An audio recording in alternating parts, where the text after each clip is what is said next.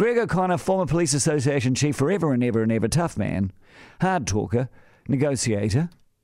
One word from Jacinda Ardern, and now listen to him.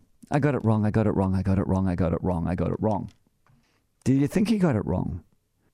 She's calling the cards, isn't she? If this was Winston Peters, Yeah. where would Greg have gone then? Yeah, no, she's definitely a bully. Um, But I thought she was weak. Well, she is weak too, but she's a bully. she didn't have to bully a grown man like that around, did she? Mm. Is she a bully?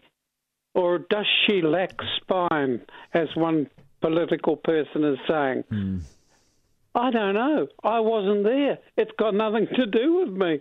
Jacinda made the decision. She stood by it. That's it. Greg turned around and said something. Is he going to stand by what he said? That's it. I think she's a she's a fabulous prime minister. Uh, I really do, and that's from someone who's never voted Labour in his life.